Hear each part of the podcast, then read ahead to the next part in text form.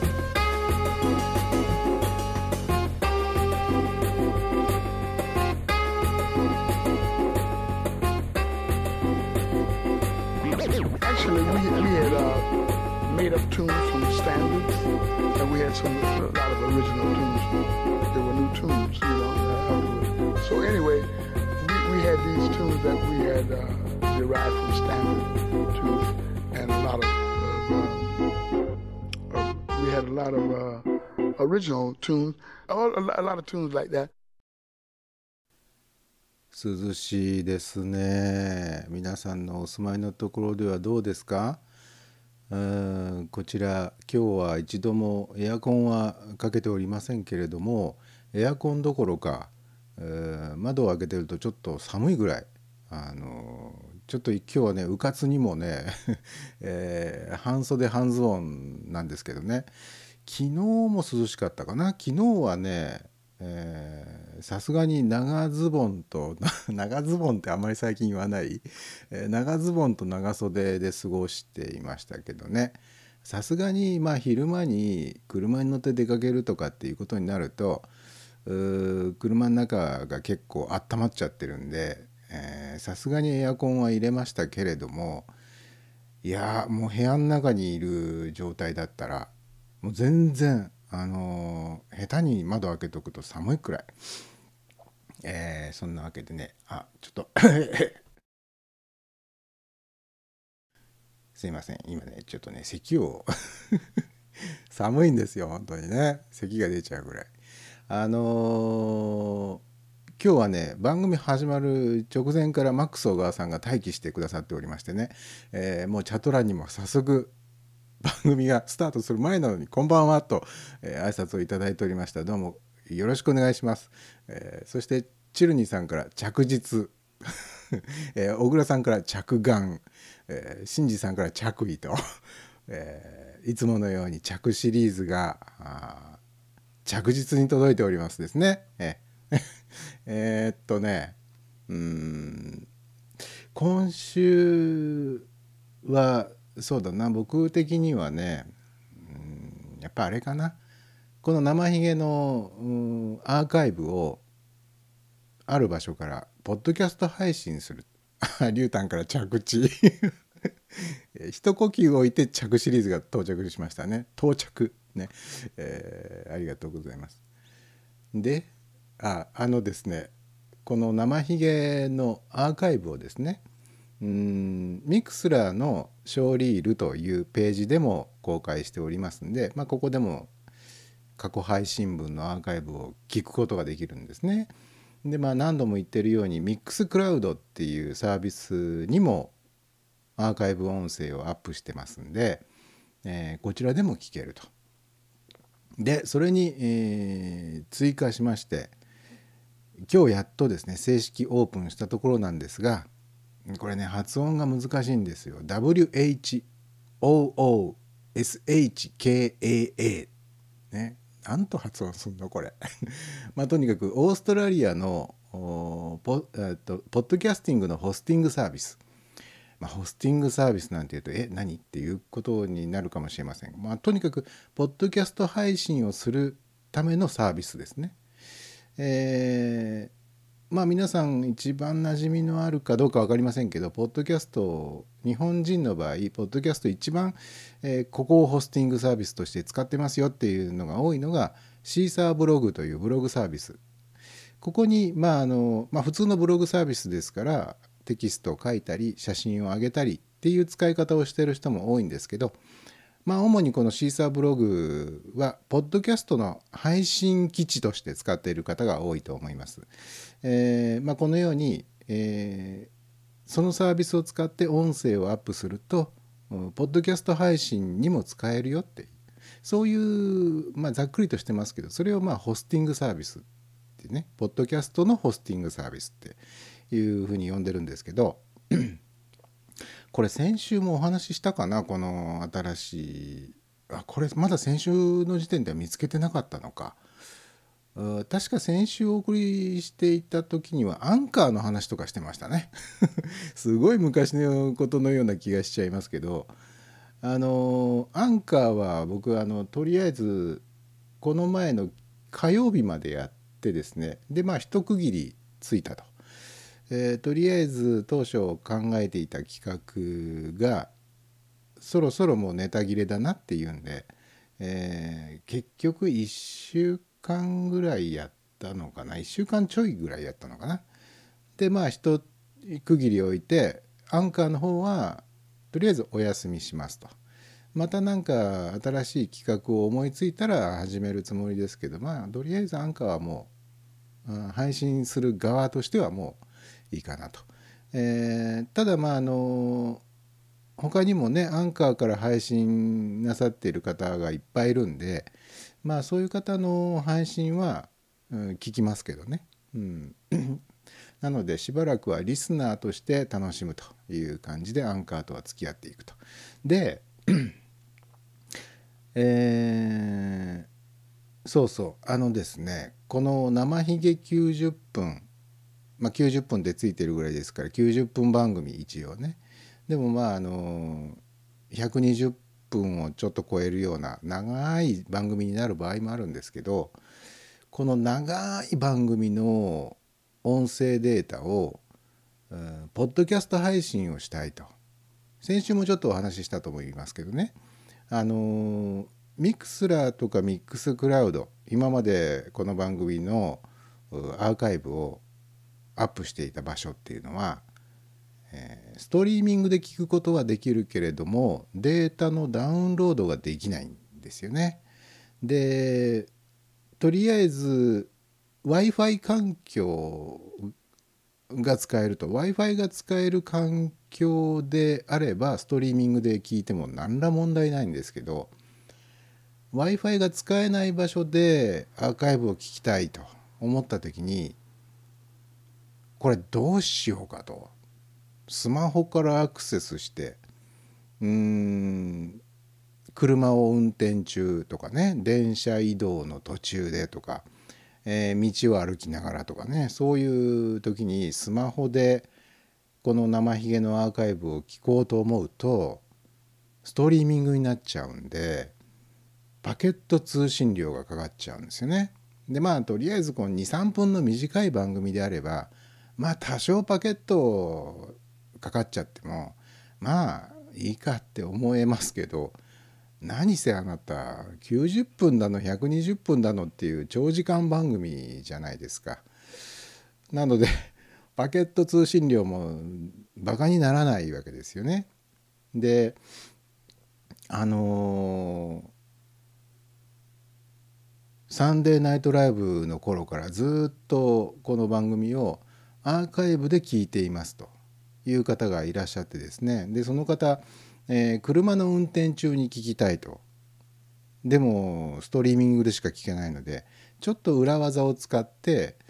えー多分ミックスクラウドからでしょうね。裏技を使って本来ならダウンロードっていう機能がついてないんでダウンロードできないはずなんですけどまあなんかこうゴニョゴニョしてわざわざダウンロードしてでそのダウンロードしたデータを、ま、iPhone なり iPod なりに入れて車の中で聞いてらっしゃるという熱心なリスナーの方が 約1名いらっしゃいましてね。でまあ、そんなにまでして聞いていただけるっていうのはまあ嬉しいことなんですよ。えーまあ本来ならば生で聞いていただくっていうのが一番ねいいことなんですけど、まあ、全員が全員生で聞けるわけでもないので、えアーカイブをそんなね大変な思いまでして聞いていただいてるんであればなんとかストリーミングではなくダウンロードで、えーデータをこうスマホなりパソコンなりに落とせるようにしたいじゃないのと。なんとかやりやる方法はないのかなと。しかもタダで。こっちもねお金お金をかければまあできないことはないんでしょうけれども。まあお金あんまりないし できればお金かけたくないね。あのそういうもんでしょ。でなんとかタダでそれできないかなと思ってたんですね。でいろいろと調べてたんですよ。えーまあ、キーワードは、えー無料、えーポッドキャスト配信。あのつまりまあデータをダウンロードして聞いてもらうっていうことはまあそれはほぼイコールほぼですねほぼイコールダウンあーポッドキャスト配信にも対応するっていうことに近いんですよね。まあ、つまり、うん、ダウンロードボタンはあるけど RSS のそのポッドキャスト用のフィードは発行してませんっていうんであればまあダウンロードはできるけどポッドキャストはダメっていうことになっちゃいますけどね。まあそのデ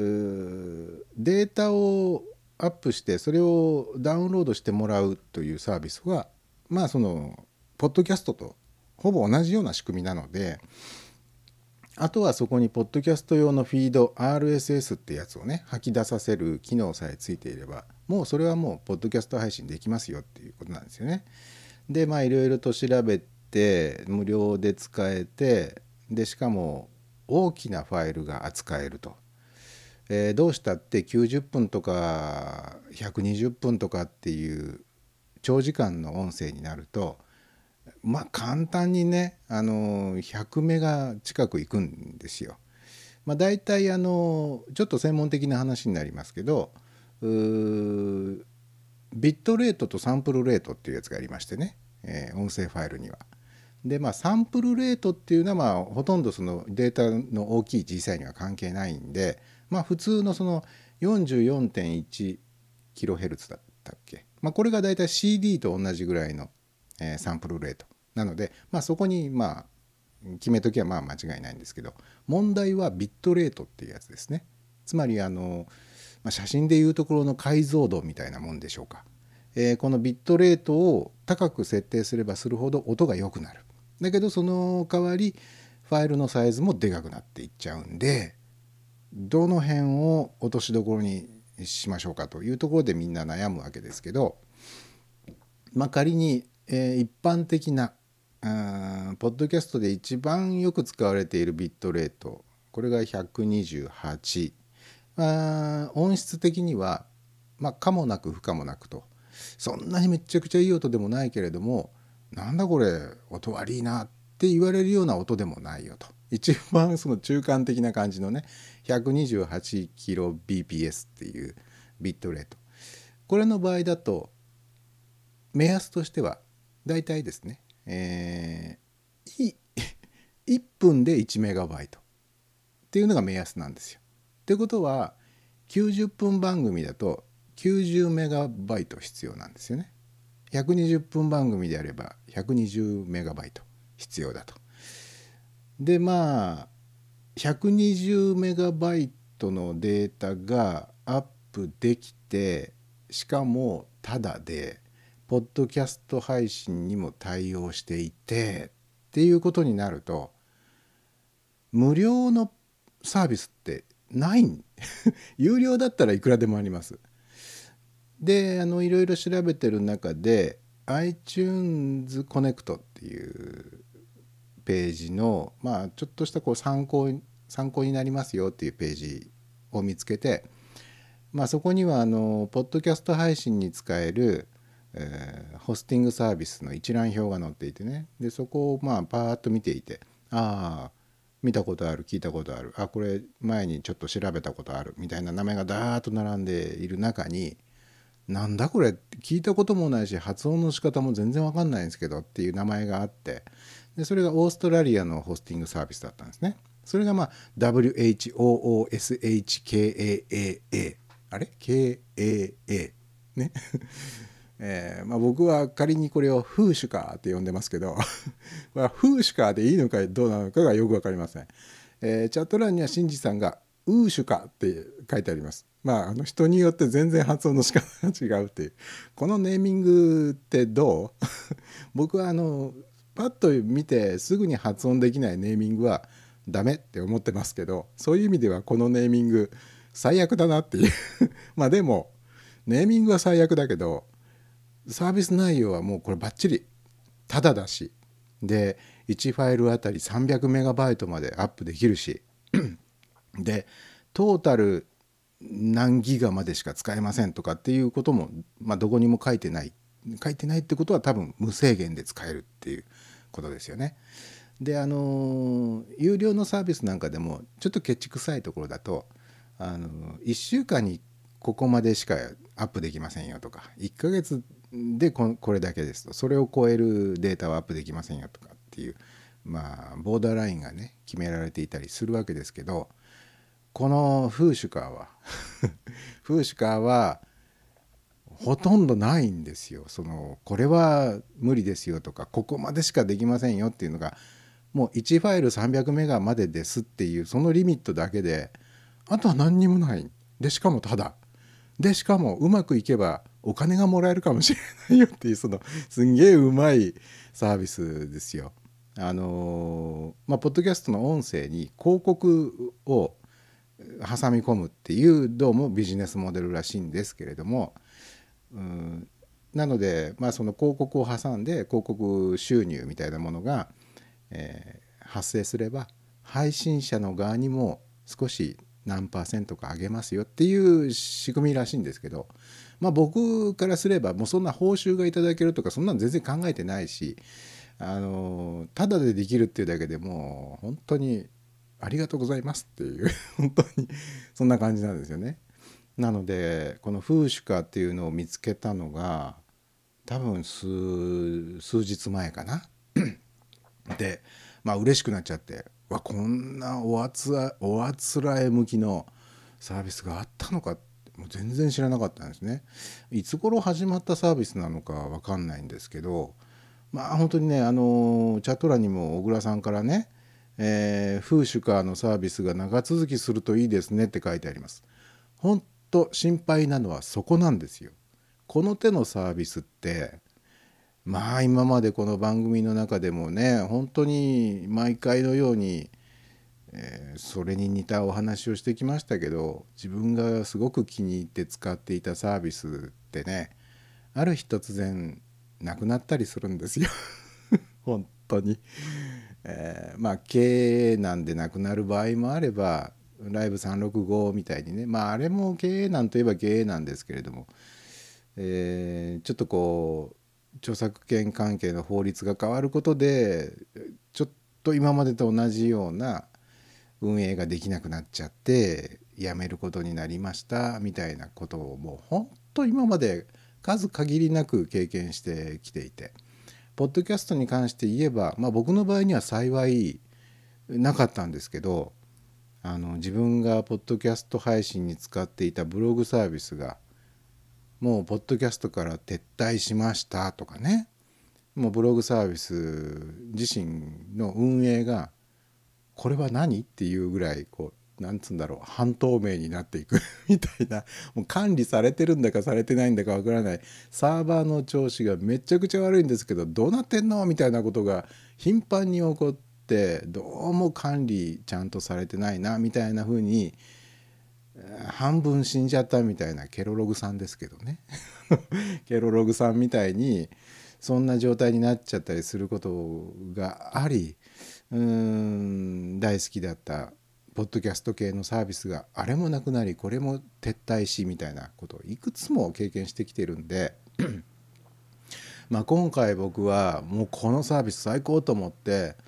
そのフーシュカにね早速この生ひげ90分のアーカイブをアップし始めたんですね。今のところまだ4本ぐらい。えー、っと生ひげが始まったのが5月の末ぐらいなんですよ。まあ、それまでは「サンデーナイトライブ」という名前でやってましたけど生ひげに変わったのが、まあ、ちょうどミクスラーが有料化されると同時に「サンデーナイトライブ」から生ひげに変わりましたからね。なので、えー、5月の末の分からのアーカイブをフーシュカーに、えーまあ、コツコツとアップを始め今のところ4本がアップされてます。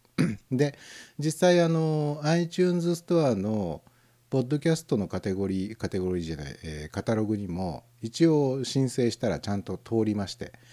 えー、このフーシュカーから配信しているフレディオ From Japan っていう名前なんですよね。ちょっとダサいですね。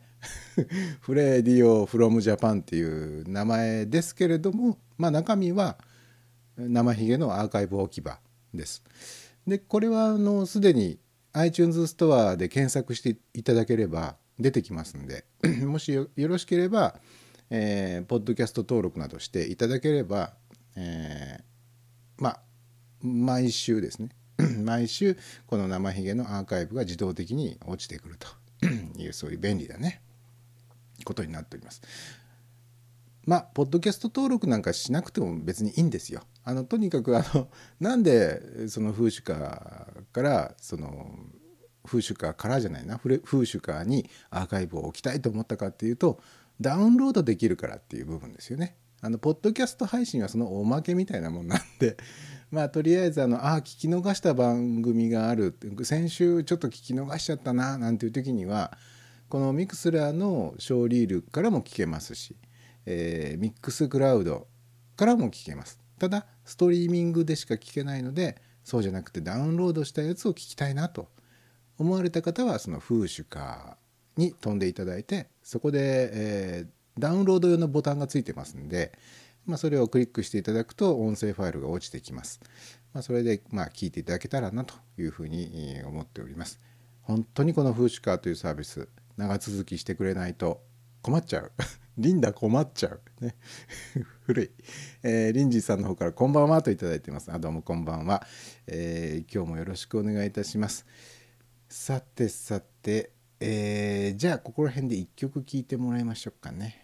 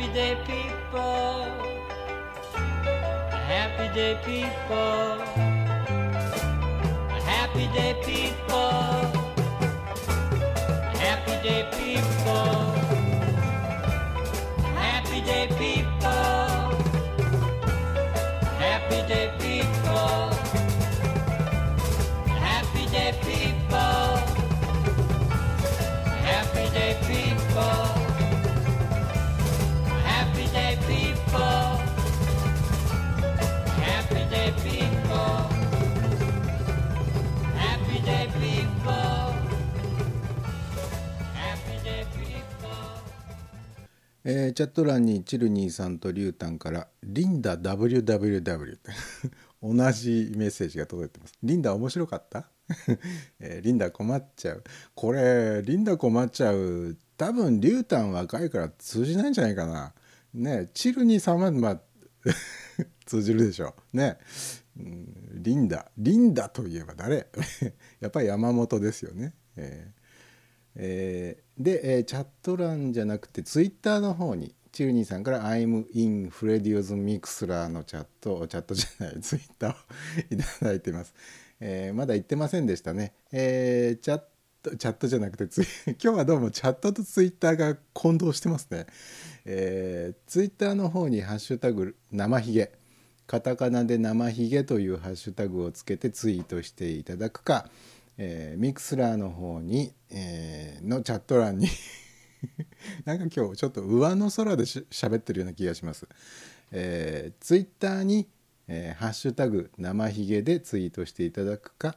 えーミクスラーのチャット欄に、えー書き込んでいただきますとこちらに届きますんで、えーよろしくお願いします。えーチルニーさんから早速「なんだと? 」www と、えーいただいております。あそうか。みあのミクシーさんじゃなくて チルニーさんは なんでミクシーさんなんだろう、えーチルニーさんはあそうか。まだお若いからね。リンダリンダご存知ないかな？あの昔ねあの昭和の時代にね、まあ、今もいらっしゃいますけど山本リンダさんというね歌い手の方がいらっしゃいましてねもう「うだだうだだ」っていう ちびまる子ちゃんなんか見てるとよく出てきますね「ううだだうだだ」ってね。えーえーチェルニーさんからミクシーさん、えーじゃああの今日は何の日いきましょうか、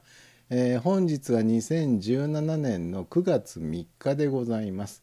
えー9月3日語呂合わせで何か思いつくものはありますか？ちょっと考えておいてくださいね。えーさて9月3日本日はホームラン記念日。ホームラン記念日だそうですよ。えー1977年の今日後楽園球場で巨人の王貞治選手が通算756、うん通算756号ホームランを打ち、えーそれまでアメリカ大リーグのハンク・アーロンが持っていた世界最高記録を更新したと。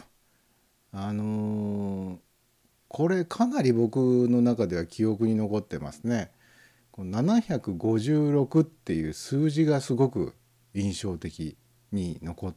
てますね。なんででしょう？僕はあんまり野球ってあの日本の少年の割にはあのプロ野球ってあんまり興味なかったまあプロ野球だけじゃないですかね。野球というスポーツ競技にあんまり興味がなかったんでまあ普通に行くとねあの東海地方に生まれ育った子供ですからあの中日ドラゴンズが大好きとかっていうのが普通なんでしょうけどまあ僕の場合別にそれほど好き。まあ一応あの小学生ぐらいの頃は帽子をかぶってね学校の行き帰りなんか野球帽をかぶって行き帰りしてましたから一応 CD と CD と刺繍の入った帽子をかぶってあの青い帽子をねかぶって登下校はしていました。CD はまあ中日ドラゴンズのイニシャルね。で確かね CD のキャップのね、えー後ろ後頭部のあたりに背番号ゼッケンがね書いてあったと思うんですよ。14番だったような気がするんですね。違うかな。ちょっと覚えないんですけど多分その14番っていうのは矢沢選手。ね。中日の矢沢選手っていう人がね当時一番人気があってっていうようなことは覚えてます。でねこの王選手の世界一ハンク・アーロンを抜いて世界一の世界のホームラン王にね王選手が王に本当の王になったわけですよ。このニュースは結構大きかったかな。であのまあ、僕はあの野球にそれほど興味がないし当然その巨人軍なんか別に全然好き好きじゃないんですよ。えーなんですけどなぜかね王選手ってイメージがいいですよね。なぜかこうあ王選手きっと悪い人じゃないんだろうな ってなんとなく好感は持ってましたね。ちょっとストイックな感じでね。あとまあ巨人の星なんかにも出てきてたかな王選手。うん結構ストイックにこう練習に、えー明け暮れる感じで描かれていたような気がしますけどね。でこのホームラン記念日が今日とね、えー1977年の今日に、えーホームラン王になられたわけですけどその2日後の9月5日に、えー政府は初の国民栄誉賞を贈りその栄誉をたたえたと王選手は引退までに868本のホームランを打ったということでございます。えーそしてここからは語呂合わせシリーズが全部続きますね。12345個。5個もあるよ、えー続きます、えー最初の語呂合わせシリーズはこれだ。じゃん。ベッドの日。日本ベッド工業会が制定したと。これはなんで、えー9月3日がベッドの日かというとぐっすりぐっすりの語呂合わせ。ね。3ですね、えー、ぐっすり。これ見てね僕はあのぐっすりっていう言葉はなかなか面白い。例えばあのこれを英語だと思ってぐっすりって外人に言ったとしたらああ good sleep って言うんじゃないかなと。良い眠り。ねこれグッ good sleep これ日本語のぐっすりと good sleep って同じじゃないっていう。これななかなか良くない？あのベッド日本ベッド工業会の人にちょっと進言しようかしら。ね。えーそして本日はクエン酸の日。レモン果汁を創業製品とするポッカコーポレーションが制定したと。えーポッカのもともとの商品といえばやっぱりポッカレモンでしょうか。ね最近ではまあ缶コーヒーとかも出してますけどね。えーでその9と3クエン酸クエン酸ねクエン酸ですね。で今日がクエン酸の日ということだそうです。えーそしてグミの日。これもねもうそのままですね。9と3でグミ、えーグミキャンディーを製造するユーハ味覚糖が制定したんだそうですよ。えーそして、え次は口コミの日。アメーバブログなどを運営するサイバーエージェントが制定した。口コミ。ね。口コミですね。えーそして新組の日。新組ね、えー新藤久美子ちゃんの日ですね。新藤久美子ちゃんって誰だろう、えーこれはね新組っていうのはひらがなですね。全部ひらがなの新組の日、えー東京都信用組合協会が組合の日として制定した。この組合の日っていうのは組がひらがなで愛が愛情の愛ですね。もともとはその組合の日っていう名前だったのが新組の日に変わったんでしょうねどっかでね。まあこれはあの組組合の組ですね。これが語呂合わせで今日が新組の日信用組合ね信用組合信用組合って何だろう？よく聞く名前だけど信用組合とは何だろうね。えー50歳を過ぎても知らないことは結構多いぞ。えー ということでございましてえーっとどうする？どうする？曲をかけるかどうしようかな。どうしたらいいと思いますか？えーっとね。ネタに行く？あそうだ。さっきの「フーシュカー」のね。声を別にひっくり返すことはないんだけど「フーシュカー」のね、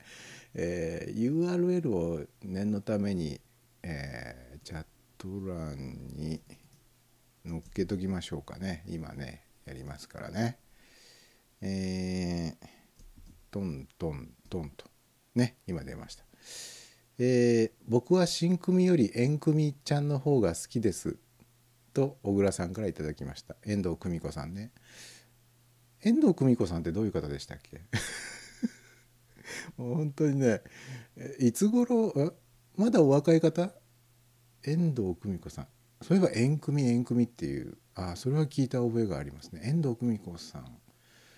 あ目がクリクリっとした可愛らしい人ですかね。あー本当に疎いな。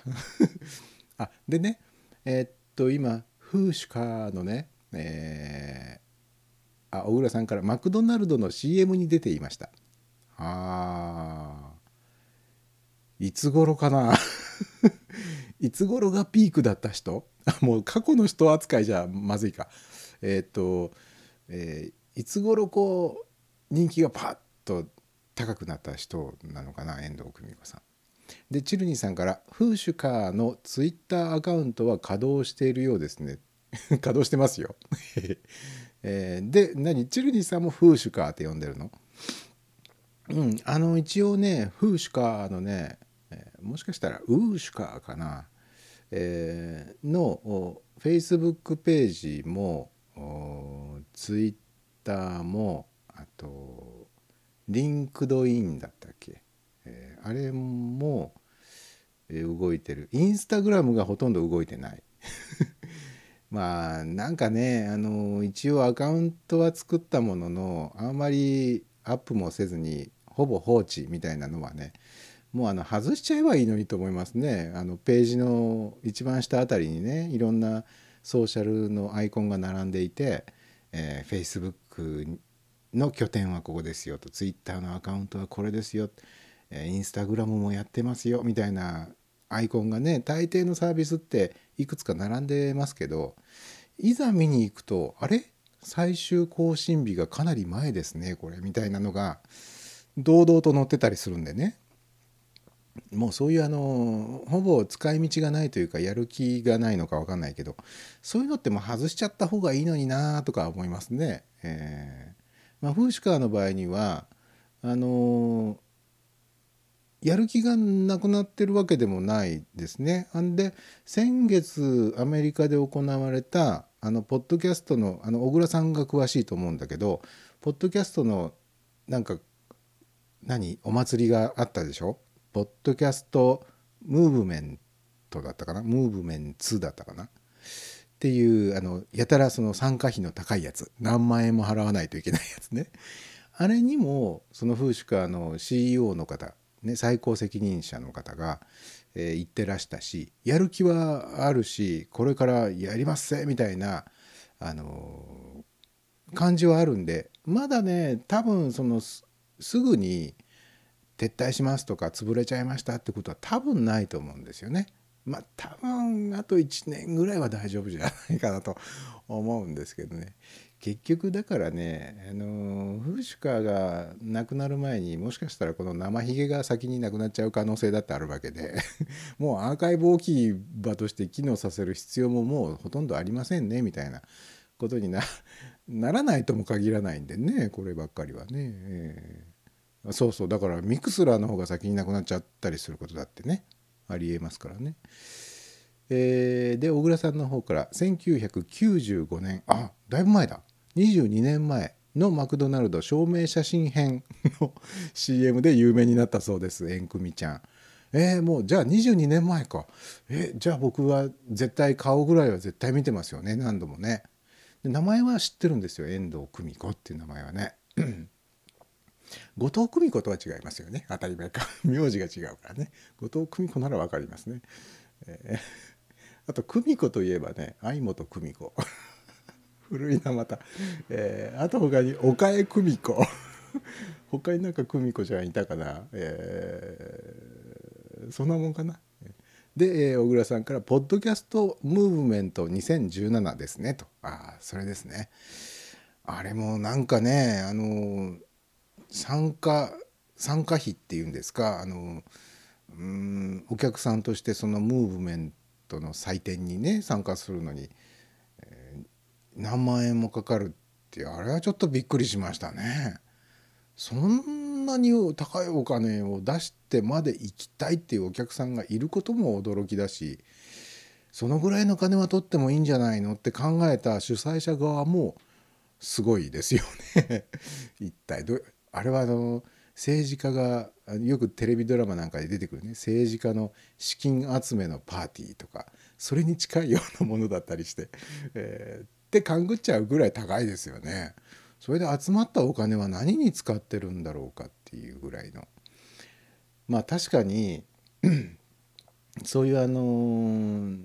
フェスティバルっていうの？ななんて言うんだろう。えっ、とコンソーシアム違うな。適当に言って。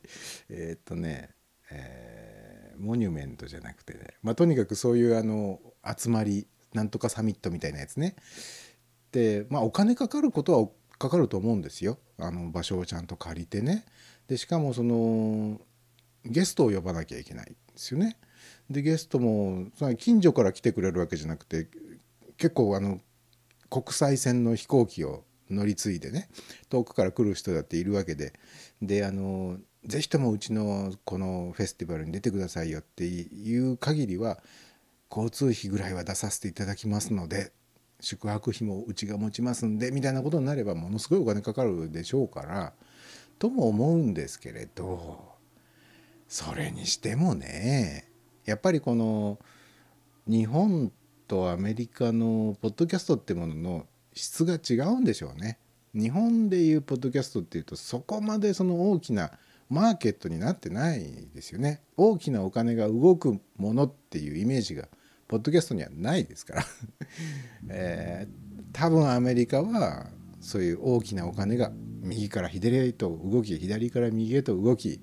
みたいなことがね、えー起きてるんでしょうね。えーなんだかこうああすごいな羨ましいなって思う部分もありますけどなんかそこまでのものになってしまうと所詮ね僕らのような僕らって複数形にしちゃいけません。僕のようなあの泡沫候補みたいな あの下っ端のアマチュアのねあの右往の衆みたいなポッドキャスターがですね、えーまあなんとなくこう退屈だからとかなんとなくやりたいからぼんやりとした動機でやってますよっていうようなこういうポッドキャストと違いますからね海外の人たちは。もっとその志が高いというのか目的意識が意識があの明確ですよ。であの今日もねあのマストドンのインスタンスの中でねまあそれに近いような話になって、えーなんちゃってジャーナリストみたいな人が、えー海外でね、えーまあ個人ジャーナルなり個人じゃないジャーナルなりっていう、えーチャンネルを持つために、まあ、ポッドキャストを使ってるっていうようなねことは普通にあるんですけど日本の場合だと、まあ、ブログにしてもポッドキャストにしてもアマチュアがやってるものってまあ喋るスキル書くスキルがまあもともとねそんなに高くなかったりもするしまあ所詮なんちゃってになりがちですよね。ででもそういうなんちゃってでブログを書く人とかなんちゃってでポッドキャストで喋る人であってもそれをまあ楽しいなと思いながらあの聞く人がいるわけですよ。楽しむ人が確実にいるんですよね。そこがやっぱり海外と違うのかなっていう話を今日インスタンスの中でもねしてたんですよ。でなかなかあの、まあ、僕もなんだかんだ言って海外のポッドキャスト事情なんてよく分かんないんでチラチラチラっと見たぐらいで多分こういう感じだろうって思い込んで喋ったり書いたりしちゃうんで、まあ、もしかしたら現実は違うんですよということになるかもしれないんですけど僕のなんとなくの印象としてはやっぱり海外でブログとかポッドキャストっていうとマジの人が多いんですよね。もう本腰入れちゃってるっていうかあのそのスキルが高いか低いかは問題じゃないんですよ。であと実績があるかないかは問題じゃないんです。そのやってる本人がマジかどうかなんですよね。私はジャーナリストですっていう意識を持っていて私はジャーナリストですって宣言してるかどうかが一番の問題なんですよね。まあ言ってみれば宣言をした瞬間からその人はプロなんですよ。お金が稼げるか稼げないかなんて関係ないんですよ。どんな世界であって私はプロの何々ですって宣言すればその瞬間からプロなんですよ。ですけど日本の場合はそこになんちゃって何々なんですっていう曖昧なエリアがあってですね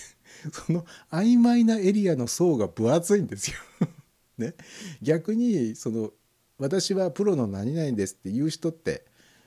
どちらかというとあの白い目で見られる そういう確実にそのアメリカとかとね違うんですよね土壌も違うしあのやってる人たちのその真剣度っていうかこう見つめているね眼差しが全然違うんですよ。すごいあの山の頂に向かってこうものをこう発信している人と、えー自分の目線と同じか自分よりもちょっと低い目線でもってですねヘラヘラと何かをやる人ではねそれは全然そこからアウトプットされるものは違いますよね。でまあどっちがいい悪いのは問題ではないんですけどそういう多分ね雰囲気っていうか質の違いっていうのは確実にあるような気がするんですよね。でやっぱりねそういうあのマジなところっていうのが欧米のやっぱり強みだと思います。あのうわさすがだなと思うんですけどただ僕からそういうそのマジな人たち見るとでっていう感じがしちゃう のでどうしても日本人みたいにねあのなんか石があったらひっくり返したくなっちゃうみたいなあのでひっくり返してそこからダンゴムシかなんかがこうピロピロっと動いてるのを見たりなんかするとすげえ面白いなみたいな。だかひっくり返す前の立派な石の状態を評価するよりもひっくり返したところにいるダンゴムシが面白いっていうそういうような僕性格なんでそうなってくるとなんちゃってであろうが素人であろうがあのー特に有益な情報なんか一切アウトプットしていない人であろうが、えー今日のご飯、えーお昼にこんなご飯を食べました、えーゲップが止まりません。みたいななんてことのない日常のだ話が面白くてしょうがないわけですよ。ねえーでも多分海外のブログとかポッドキャストで、えー今日のお昼にこれを食べましたじゃあまた明日みたいなそういう人あんまりいないんじゃないのかなって勝手に思い込みですけどそう思ってるんですよね。えーチャット欄の方がちょっと放置になりましたね。えーっとね小倉さんから、えーさっきのポッドキャストムーブメント2017の話ですね。えー登壇者が多いのとギャラがギャラが高いのですかね。あ確かに登壇者も多かったですね。多いしギャラはどうなんだろうねあれね。あれもね例えばそのなんつうんだろう文化人みたいな人を呼んで喋らせるっていう場合はギャラが発生するでしょうけど例えばなんとか会社あのポッドキャストに関連する会社の最高責任者ですとか広報の誰々ですみたいな人の場合は宣伝活動の一環でそこに来てる可能性があるのでギャラは発生しないかもしれないですよね。うん分かんないなでもな。まあ交通費とかその宿泊費ぐらいは出るかもしれないけど、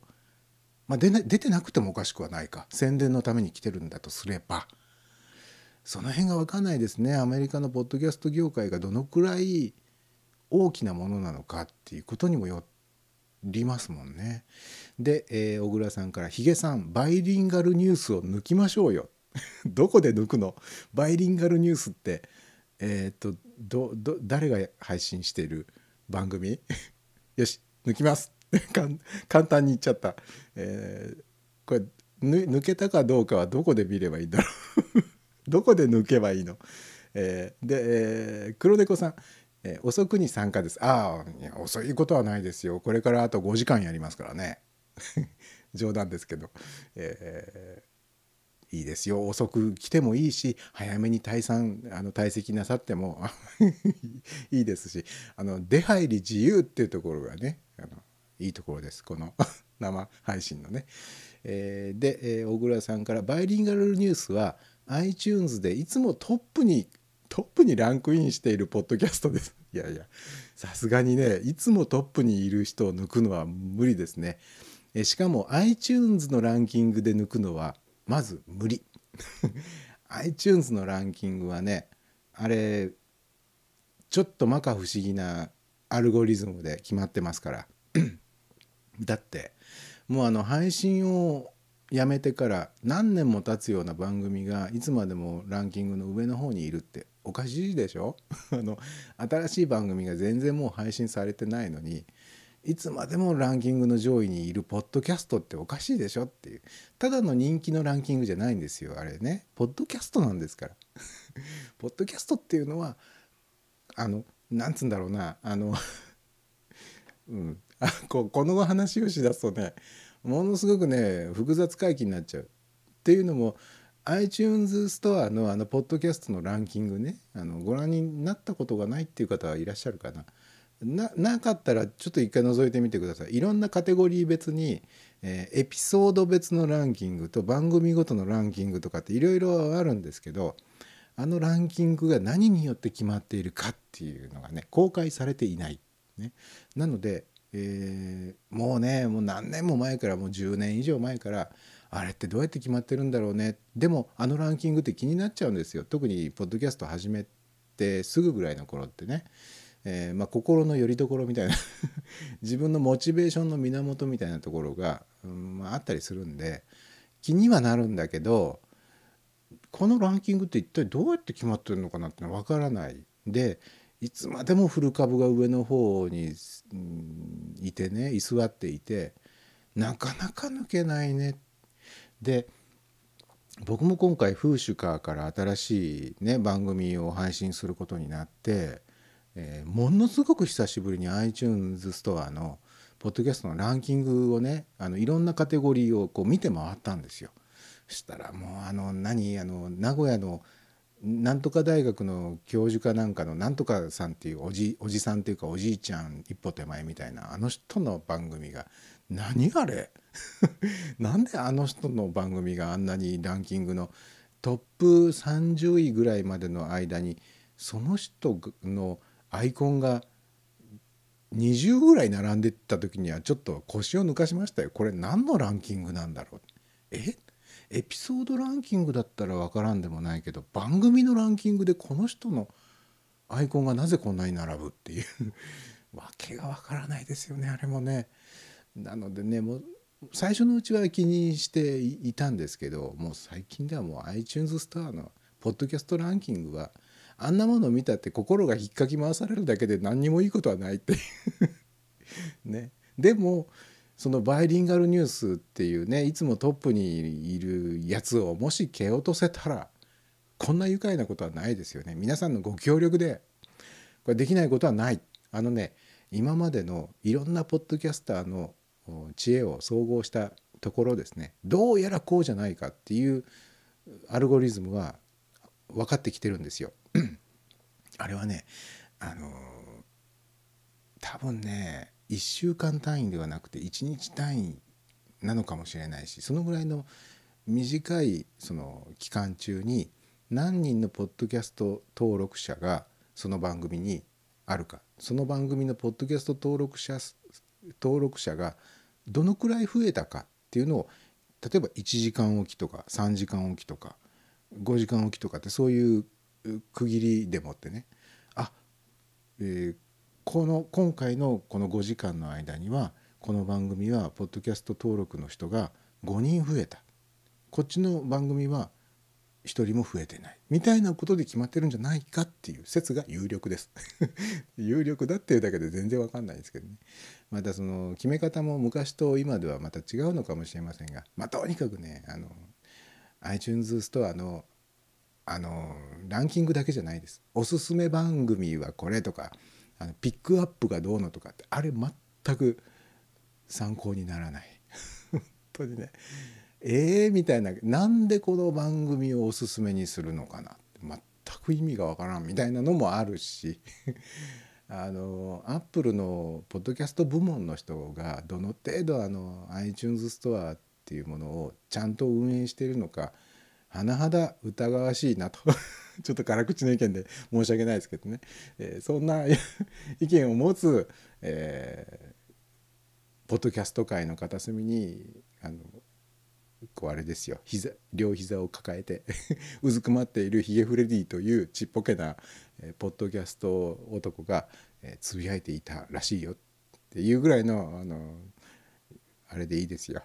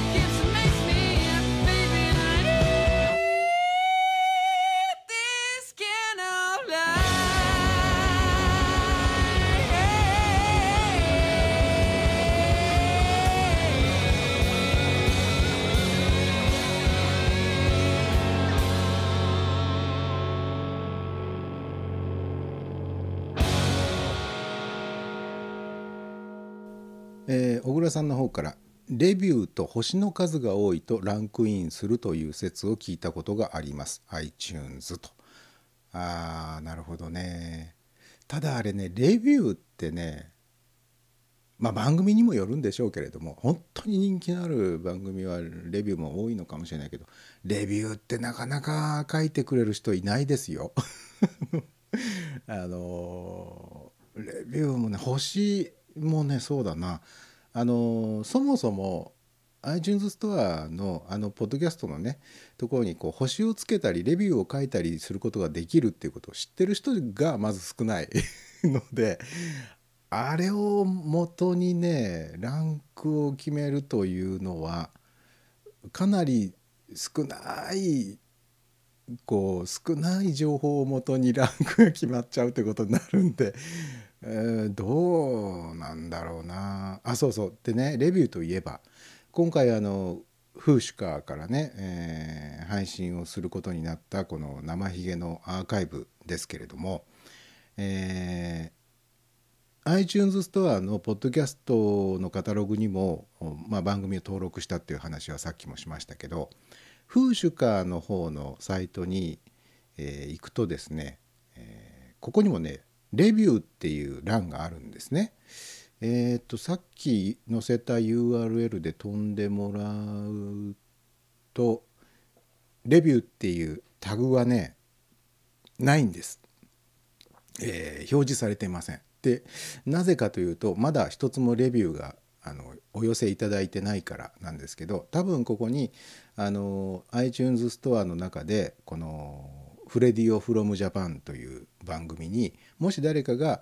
星をつけてくれたりレビューを書いてくれたりすると多分レビューっていう欄が出現すると思うんですよね。なのでまあここでね、あのー皆さんに「是非とも星をつけてくださいレビューを書いてください」って言うつもりもないんですよ。まあそんなそこまでしてもうねっていう ところがあったりもするんででしかも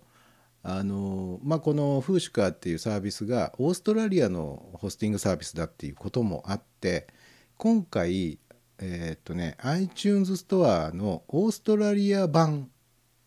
と連携させてるんですね僕のあのフレディオ from Japan っていうのは。まあもちろんあの日本版の iTunes ストアでももちろん、えー登録作業とかはできますし、えーちゃんと番組も日本版からも見られるんですけれども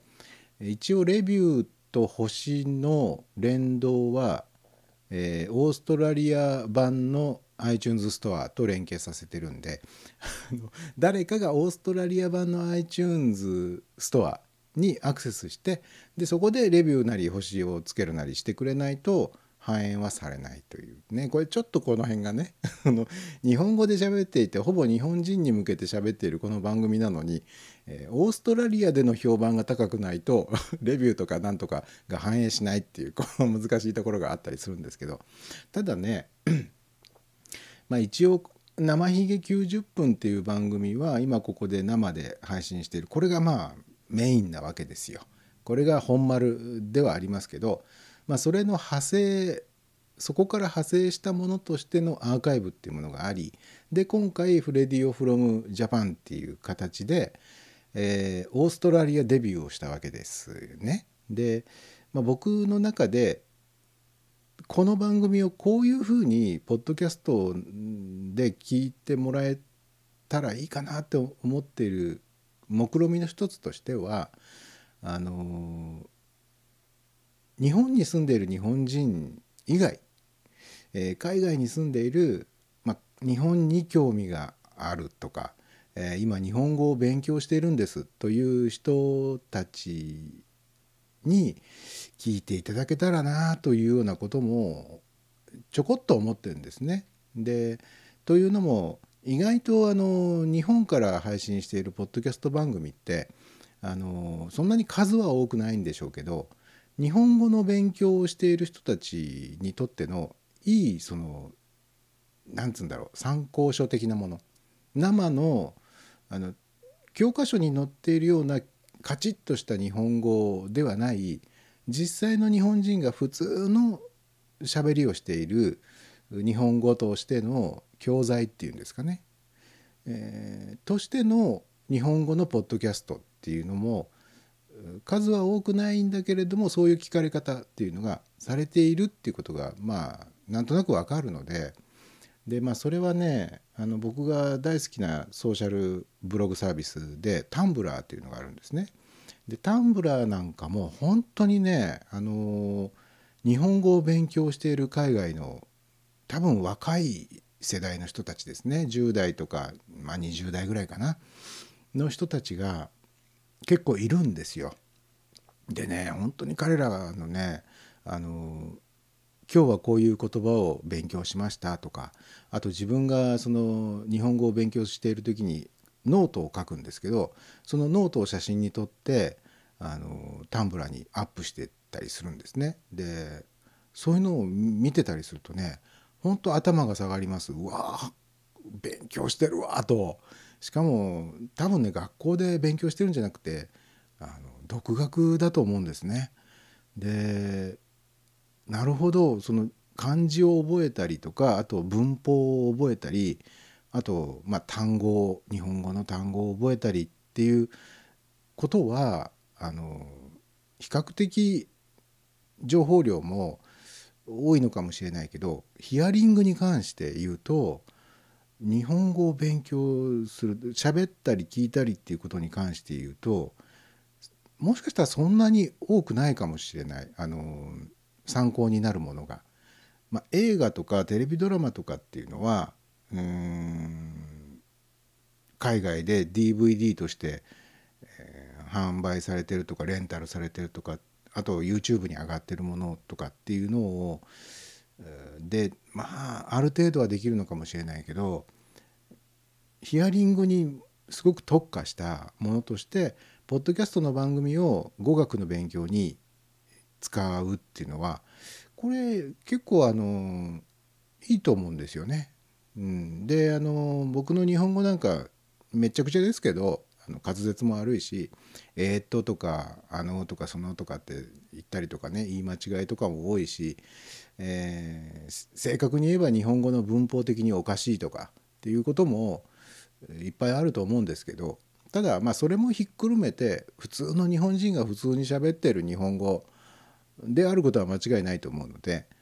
あのそういう人たちにポッドキャストを通じてね、あのお役に立ちたいと そんなあの志の高いあれではないんですけどそういう人たちに聞いてもらえるかなと。で多分日本のシーサーブログからあの配信していてで普通に iTunes ストアに登録をしていますという程度では多分海外の人からは見つけてもらいにくいんじゃないかなということもあってでせっかくオーストラリアのサーバーを使って まあサーバーがオーストラリア国内にあるかどうかわかんないですけどとりあえず、えーホスティングサービスとしてはオーストラリアで、あのうん、やってるものなので、今までとはちょっと違うリスナー層のところに届く可能性はゼロではないなというところも若干あるんですよね。若干あって、ねまあ、ここから先は川山用ですけれども、あのーそういう人たちの間で話題になるなりあの人気になるなりすれば、あのーこれはなんか一発逆転あるかなとか いやらしいこと考えたりもするわけですよね。えーえーで、えーとチャット欄の方にチルニーさんから、えーサマータイムブルースっぽいコード進行とかあさっきかけた曲かな「サマータイムブルース」って誰の曲かな多分「サマータイムブルース」って曲ね、えーいろんな曲があると思うんですよねそのタイトルの曲ってね。あのえー確か清志郎さんも歌ってたな「サマータイムブルース」っていう曲ね。えー僕はねあのさっきかけた曲ねあのあの人にそっくりあの歌い方がよく似てるなジャミロクワイ。ジャミロクワイによく似てるな。ジャミロクワイっていう発音で合ってる？ジャミロクワイっていうのかな、えーで黒猫さんから「そういえばうちの番組もレビューどころか星もないからな」まあそんなもんですよ。でねあとねこれあのうん例えばねあのレビュー星星はまだいいんですよ星はまだ少ない星であってもいいんですけどレビューでねかなりあのネガティブなこと書かれるとねこれはねへこむんですよ。まあ、僕は幸い自分の番組でそういうネガティブなこと書かれたことがないのでいいんですけどあの中にはね本当にあのろくに聞きもしないでちゃんと聞いてればそんなことないのになんでこんなこと書くんだろうみたいなねたまたま多分最初に聞いて10秒か20秒ぐらい聞いただけでなんだこれって思ったんでしょうね。でそのままレビュー書き込んでみたいなねあの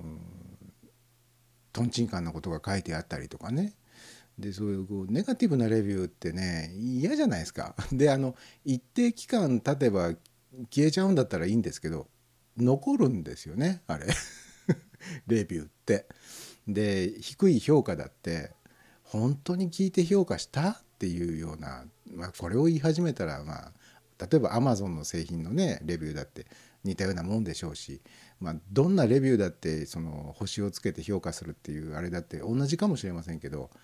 まあとにかくねあの iTunes ストアのレビューとか見るとね多分あんまりねあのいいいい 良くないっていうかね怖くて見れないですよあんなものは。なのでね難しいね本当にだから僕もねあんまりね人の番組のレビューってね書かないの。うん本当に自分はこの番組に対するレビューが書けるほどこの番組のことをちゃんと聞き込んでいるかとかって思うとねほんそんな恐ろしくて書けませんよ。えーで小倉さんから、えー僕はペリスコープをやっていた頃は日本好きの外国人と多く出会いました。あーペリスコープは特にね外国人のユーザーが多いですもんね。小倉さんはもうペリスコープはやめられちゃったんですか？一時はすごくね頻繁にやってらっしゃったみたいですけどね。で、どこか海外の人の目につきやすいポータルなりディレクトリがあるといいですね。あ僕もね あの一応フーシュカーのおーなん Tips ヒントだったかな。なんかあの解説ページ Q&A とかあのううんとねな FAQ ね。あれなんと発音するの？FAQ って。あのそういうマニュアルのページみたいなのを見た時にね自分が配信している番組をこのこういうふうにして宣伝しましょうっていうね、えー情報が載ってたんで一応あの片っ端からそこに載っている例えば Spotify に売り込みましょうね。のそれからここのリストにも載せてもらいましょう。ここもここもここもって5つぐらいあったかな。もうちょっとあったかな。片っ端からもう申請しましたから。あの例えばあのポッドキャストアプリっていうのがね出ているでしょ？Android 用もあるし iOS 用も、えーいくつも出てるんですけどそういったポッドキャストを聞くためのアプリっていうのが、まあ、独自にポッドキャストのリストを作ってたりするんで、まあ、多分そういうところへの多分って自分でもよく分かってないのかよっていう話ですけどそういうところのリストに載せてもらうように申請はね片っ端から送りました。まあ、ただ Spotify はあの一応ポッドキャストで配信されてる番組も今 Spotify でストリーミングで聞けますよということにはなったんですけどやっぱまだ始まったばっかりだし日本語の番組はまだ一つも僕はお目にかかったことがないんですよね。でこれもまあマストドンのインスタンスの方にもちょっと書きましたけどあのね Spotify なんかで聞くことのできるポッドキャスト番組ってやっぱりこう大手のメディアが配信しているものっていうのがまずありますよね。でアマチュアなのかプロなのかちょっとよくわからないけれどもしっかりした喋りの番組とかもいっぱいねあの英語だけではなくって僕が聞いたところではドイツ語の番組もありましたね。とまあいろいろあるんですけどそこでもやっぱり僕片っ端から聞いてたんですよね。したらねどの番組を聞いてもね似てるんですよ。あのまあもちろん喋ってる人の声は違うわけだしあの言語も違ったりするわけだしなんだけれどあのテイストが似てるんですよねきっちりとしたラジオショーなんですよでやっぱね日本のポッドキャスト好きっていうのはそういうあの典型的なラジオショーみたいなものをあえてポッドキャストで聞きたいかっていうとまあ聞きたいという人もいるでしょう、うん、そういうものってやっぱり BGM として聞聞く場合にはなかなかあのいいとは思うんですけど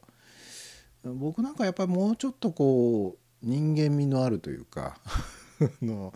グダグダでもいいしあの言葉に詰まったりとか言い間違えたりとかそんなんでもいいんだけどもうちょっとこう親近感のあるものがやっぱ好きなのでいかにもラジオの DJ ですよみたいな人がそういう喋りをしていったりすると飽きちゃうっていうかねはいはいはいこういう感じねっていう すぐにスルーしたくなっちゃうタイプなんでもうちょっとあのまあこれからどうなるかど分かんないですよね。もうちょっと幅が広がっていろんなタイプの番組が聞けるようになるのかもしれないですけどまあ Spotify にしても Google プレイミュージックにしても、ね、Apple Music はどうなんだろう。あれももう始まってるのか。ちょっと分かんないですけどまあそういったあの音楽のストリーミングサービスがどんどんあポッドキャストで配信された番組を取り込んでいくっていうことが始まってるのでこっから先はねもうちょっといろんなタイプの番組が選べるようになるといいなという希望はありますね。えー。で 小倉さんから「Ain't No Cure for the Summertime Blues」かな？ああさっきのチルニーさんの「サマータイムブルース」っていうのがその曲じゃないかということなんですね。で、えー同じく小倉さんから「ペリスコープはアカウントを削除してやめました」笑い。あそうですか。おやめになっちゃったのね。あ何かあったんでしょうか。えーで、えーあ新次さんから「落ちますね。またね。ああありがとうございます」ってもういらっしゃらないか、えーまたよろしくお願いします。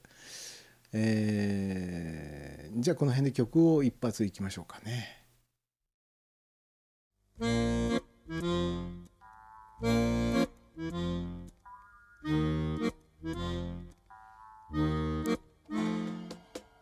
J'avais certainement pas besoin. De ces documents inutiles, de la paperasse pour les chiens, qui aboient sur le code civil. J'avais certainement pas besoin de ces gadgets dont on s'encombre, de mon reste de pain et de salade de concombre. Alors, tu as certainement bien fait de piquer mon sac l'autre jour, si je peux seulement te demander une faveur en retour. Photo dans la poche de devant. Pour toi, ça va rien changer, mais pour moi, c'est important. C'est important. C'est important. Peux garder l'ordinateur et mes caleçons. Tu en feras certainement meilleur usage. Je n'écrivais que du théâtre et des chansons, c'est pas rentable. Et mon caleçon, il avait de l'âge. C'est toujours le bordel de faire le tri. Ce qu'on devrait plus garder. Alors c'est un service que tu me rends aujourd'hui. En piquant mes affaires en fin de soirée. Ouais. Tu as certainement bien fait piquer mon sac l'autre jour. Si je seulement te demander une faveur en retour. Si tu pouvais me redonner la photo dans la poche de devant. Pour toi, ça va rien changer, mais pour moi, c'est important. C'est important. C'est important. Parce que je connais pas l'histoire de cette photo qu'elle a une histoire Si tu me la ramènes, et ben je te raconterai. Et peut-être même que je te paierai un coup à boire.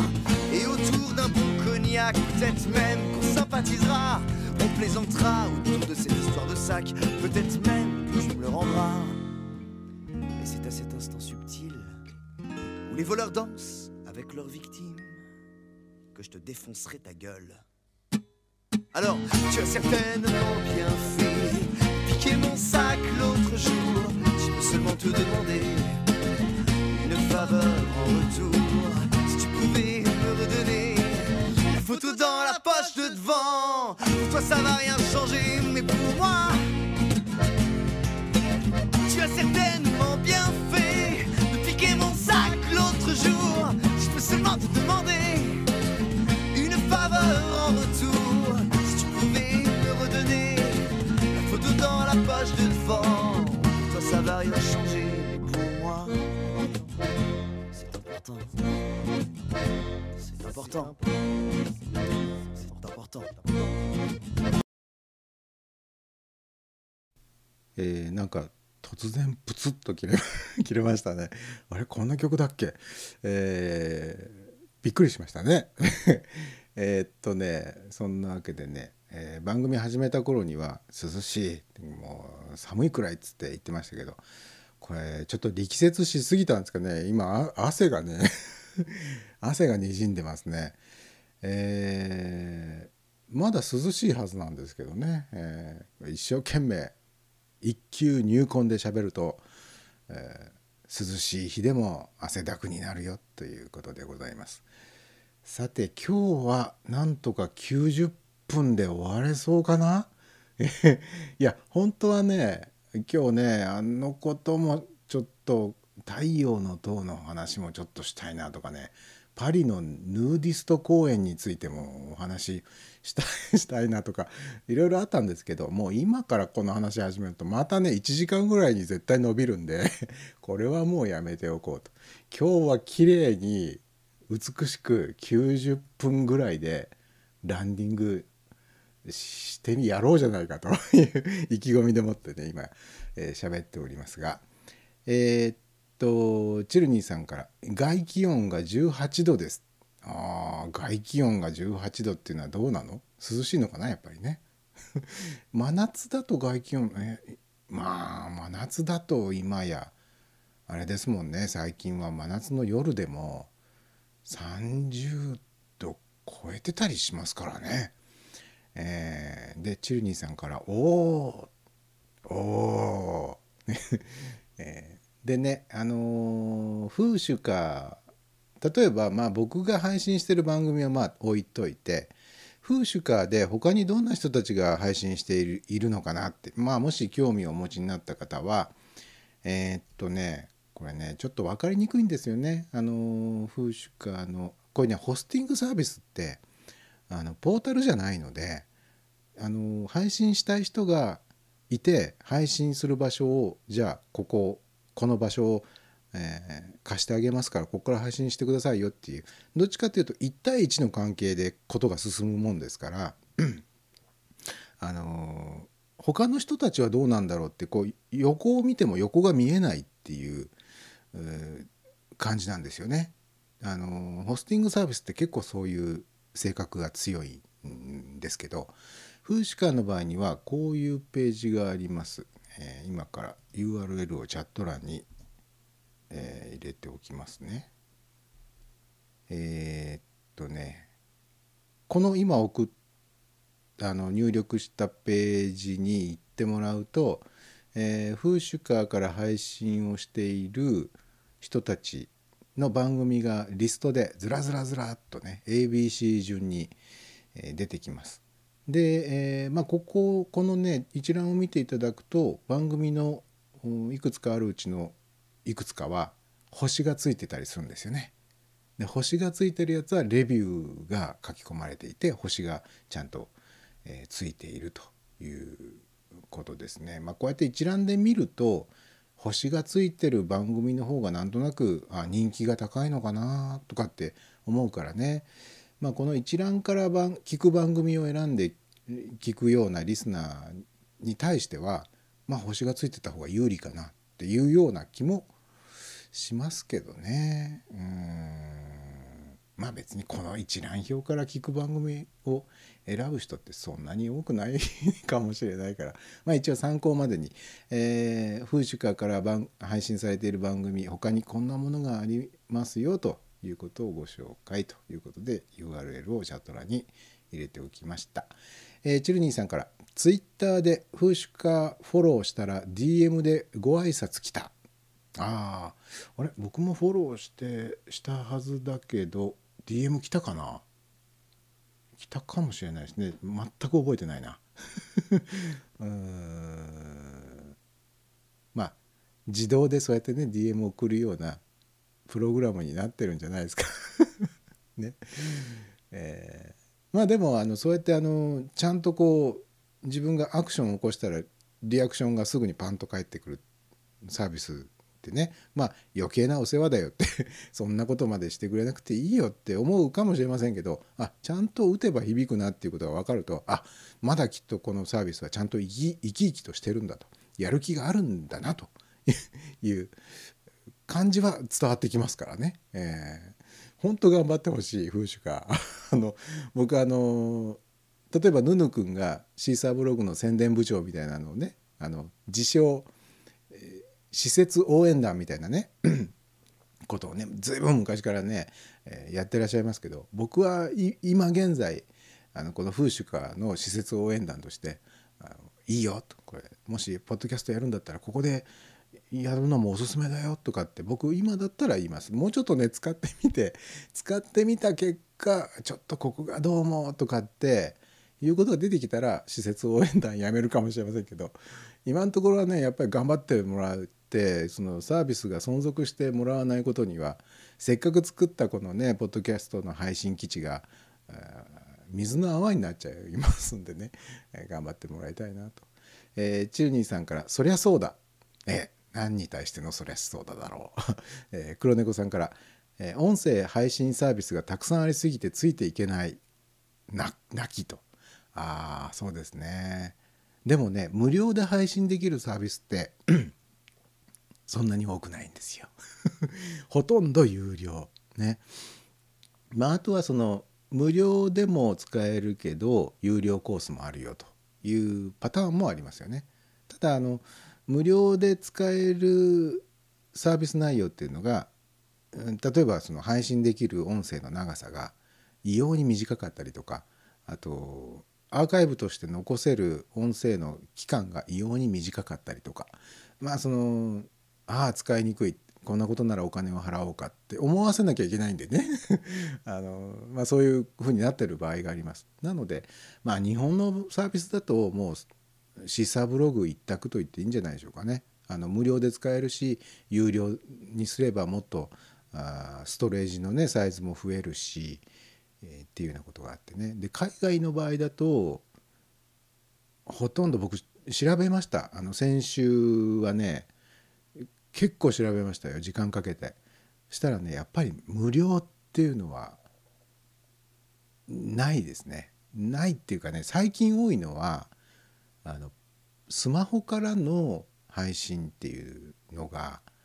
やっぱりメインなのかなやっぱご時世なのかなと思うんですけどスマホアプリを使って配信できますよとかスマホアプリで聞いてねみたいなのが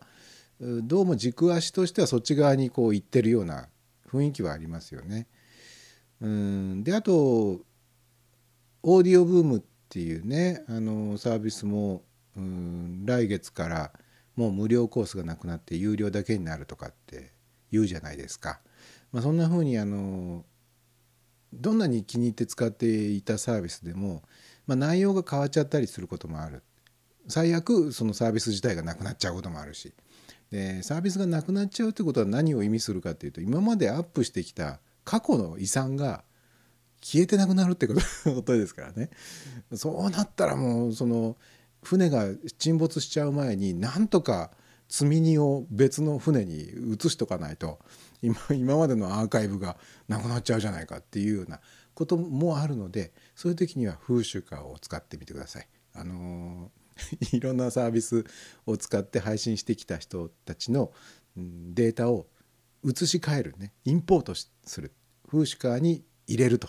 いうことも比較的あのいろんなサービスに対応しているみたいなんで、えーただシーサーから シーサーから持ってくるっていうのはね多分メニューとしては載ってなかったけどできるんじゃないのかなシーサーは結構ね柔軟なんですよねその辺。あのエクスポートとインポートがちゃんと機能として備わっている、うん、結構珍しい部類に入るブログサービスなんで あのシーサー他のブログからシーサーに来る場合もシーサーから他のブログに移る場合も比較的あの親切にあのデータの移し替えがしやすいと。ただその引っ越してくる元となっている別のブログサービス側が閉鎖的だったりするとね。例えばアメーバみたいに。閉鎖的なブログだったりするとそこからのエクスポートができなくって。せっかくシーサー側は大きく入り口を開いているのに全然移せないということがあったりとかシーサーからどっかへ移る場合もその移る先がインポートに対応してないとできないとかってまあいろいろね。いろいろあるんでね。でまああの黒猫さんのねこの配信サービスはいっぱいありすぎてついていけない。これもねあのほとんど英語なんですよ。国内のサービスっていうともうほとんどシーサー一択になっちゃったんでそれ以外となるともう英語英語ができないとねっていうことでまあ黒猫さんは英語がね、えーおできになるからかなりその辺はあれじゃないですか、ね、海外の情報もさささっとこう、えー収集できてねいいんじゃないでしょうかね。えーということでございます。あちょっとあーオーバーしましたね。5分ぐらいオーバーしましたね。えーそんなわけで今日も最後までお聞きくださいましてありがとうございました。えー9月に入りまして途端に涼しくなりましたけど多分こんなに涼しいっていうのは続かないんじゃないのかなまたあと まあ移動同じようなこと言ってますけどまた絶対暑い日が帰っててくると思うんですよねなので、えーおへそを出してあこれは 涼しくなりますんでっていう時におへそを出すといけないっていいあそうじゃなくて ね熱中症とかね油断油断めさるなっていうことですよ。でまたあの9月は台風の時期ね、うん、これも毎回同じこと こと言ってるような気がしますがねあの気をつけていただいてまた来週もここでにこやかに皆さんハッピーな状態で、えー集まれたらなというふうに思います。えーというわけで、えー皆さんどうもありがとうございました。ではまた来週お会いしましょう。おやすみなさい。Thank you for listening. This is Radio Kudos. こちらはラジオクドスです。